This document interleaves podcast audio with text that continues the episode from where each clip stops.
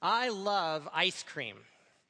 I love peanut butter and chocolate, chocolate fudge brownie, chocolate mint, pretty much chocolate. How many chocolate lovers do we have out there? Good, good. All right, how about some other flavors? Fair is fair. What are some other flavors you all like? Yes, yes. Vanilla. Strawberry, very good, very good. Well, I bet you know this one, so let's complete this sentence all together.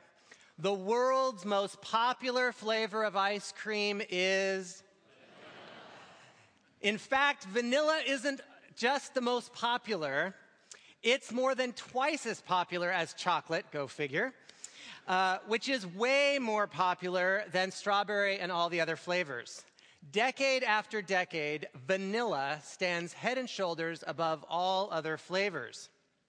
Now, about a year ago, our church, our church took a survey, not about ice cream, but about spiritual growth.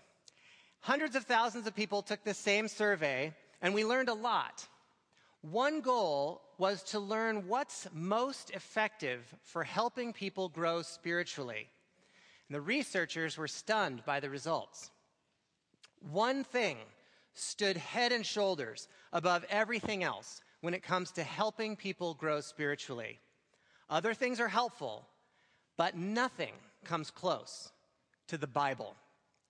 In fact, spending time reflecting on Scripture is the most effective way to grow for everyone from the Christ centered pillars of the church to folks who are still trying to figure out who Jesus is.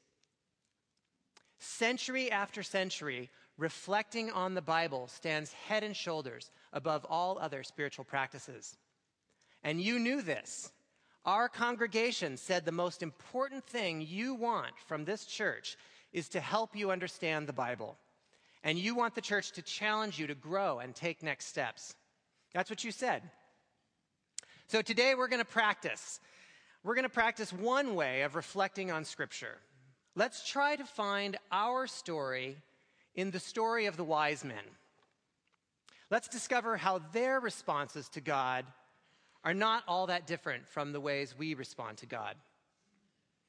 Let's pray together. Jesus, help us as we reflect on your amazing scripture. Help us find ourselves in the people of this story and apply what we find to our own lives today. Amen.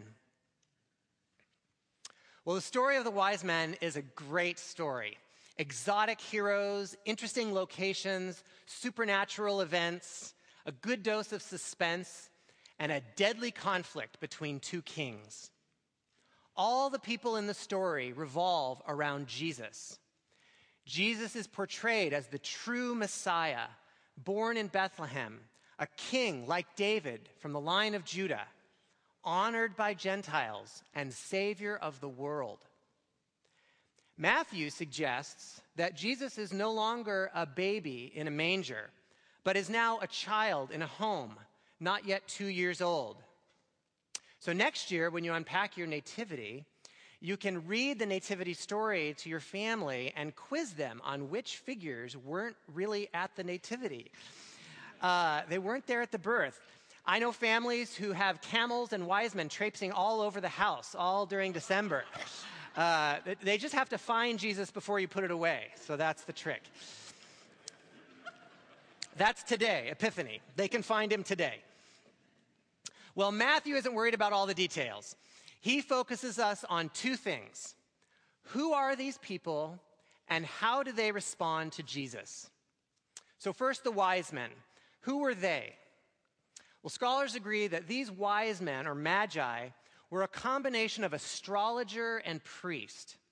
They searched for answers to important religious questions, and they had a special regard, a special respect for the supernatural. Matthew doesn't say how many of them there were, and they almost certainly weren't kings. So, so much for we three kings. But, but they were from the east. Uh, and that detail from Matthew is a clue to what's important. The wise men were Gentiles who represent the whole non Jewish world. They were the fulfillment of Isaiah's prophecy that the Messiah would be recognized and honored by the nations. Although the Magi are outsiders to the Jewish people, they remind us that Jesus is the Savior of the whole world. Well, that's who the wise men were. How did they respond to the light of God's revelation? What did they do when they saw the star? They followed the light. They acted on the revelation they had. See, the Magi observed the sky in pursuit of truth. They looked to creation for what they could find out about truth and even about God. When the star appeared, they looked to sacred writings and found more specific revelation in Jewish prophecy. See, hundreds of years before, God had sovereignly scattered his word throughout the Middle East during the Jewish exile. So when the star first appeared, the Magi searched for its meaning and humbly followed the truth they discovered. They accepted God's invitation to adventure, and they ultimately ended up worshiping Jesus. Despite being outsiders, their response was to follow and to worship with great joy. So now let's use our imaginations and practice reflecting on the Bible. Can you find your story in the Magi? When have you found yourself confronted with a truth you wanted to understand? Some here this morning have deep questions and are searching for answers. Or maybe you sense that God is leading you on an adventure, but you're not sure where you're going to end up. Maybe you believe God's word has the answers you need right now, but you need others to help you apply the Bible's guidance. Sometimes we can feel like an outsider. We sense something important is happening, but we're somewhere out, out on the edge of it. Sometimes we feel like even asking our questions somehow distances us from God. What is God's word to the outsider? You are among the closest to God's heart. The stranger, the alien, those who know they don't have it all nailed down, the humble. Jesus said, Blessed are the poor in spirit, for theirs is the kingdom of heaven. Blessed are you who have more questions than answers, who humbly follow the truth wherever it leads. God can handle our questioning. The faithful one will continue to guide your search. And when truth inevitably leads us to Jesus, we respond with wonder and we worship with great joy, like the wise men. But there are other responses to revelation besides following the truth and worship and joy. Next, Matthew introduces us to King Herod. King Herod the Great was the predecessor of all the Herods mentioned in the Bible. He was a Gentile king appointed by Rome to rule over the Jews. Herod was a man of power, of wealth, and ambition. He was known for eliminating the opposition, murdering his own family members, and ordering the massacre of the innocents in Bethlehem. Well, how did Herod respond to the revelation of Jesus? Jesus' light revealed the darkness of Herod's heart. Quite simply, Herod was threatened by Jesus. Matthew heightens the conflict in this passage by using lots of kingship language for both Herod and Jesus. But there could only be one king, and Herod was determined to stay in charge. When Herod was disturbed, verse 3 says, all of Jerusalem had reason to be afraid. Jesus' light revealed that Herod was two faced. Though he was deeply disturbed, he put on a good face for the Magi and set his dark plan in motion. Herod's response to the revelation of Jesus was resistance. Do we dare identify with Herod? If we only see him as some sort of monster, we might feel better about ourselves, but that's too easy. Even Herod's story is our story. For most of us American Eastsiders, we need to be reminded that we are, in fact, wealthy, powerful, and ambitious. We can make choices about our lives. We can influence the future, our own future, and even the future of others. That's simply not the case in most of our world. Most people have dramatically less choice than we do. Though Herod's heart is pretty dark, can we see where we are touched by the same temptations? Isn't our first reaction often to focus on our own goals and desires, to stay in charge without pausing to discern what God might be doing? How often do we use our wealth and influence for our own advantage, regardless of any negative impact on others? How much effort do we spend presenting a good public face while hiding secret fears or ambitions or resistance? Well, what is God's word to us when we resist or try to stay in charge? It's one of the more frightening truths of the Bible. We reap what we sow. We can choose to sow independence and reap broken relationships. We can choose to sow a good image and reap a shriveled soul. We may try to master worldly power and wealth only to discover that it has mastered us. Well, Matthew 2 shows how God deals with resistance. God is sovereign and he will accomplish his purposes. God will go around those who resist, allowing them to choose darkness, but never allowing his saving intentions to be derailed. He also frustrates resistance to his plans, as he did with Herod. And ultimately, we believe that God will judge the darkness. Evil will not go unpunished. But Matthew knows there is a third response besides worship and direct resistance. This third response is more subtle and is demonstrated by the next people in the story the religious leaders. Who were these two groups?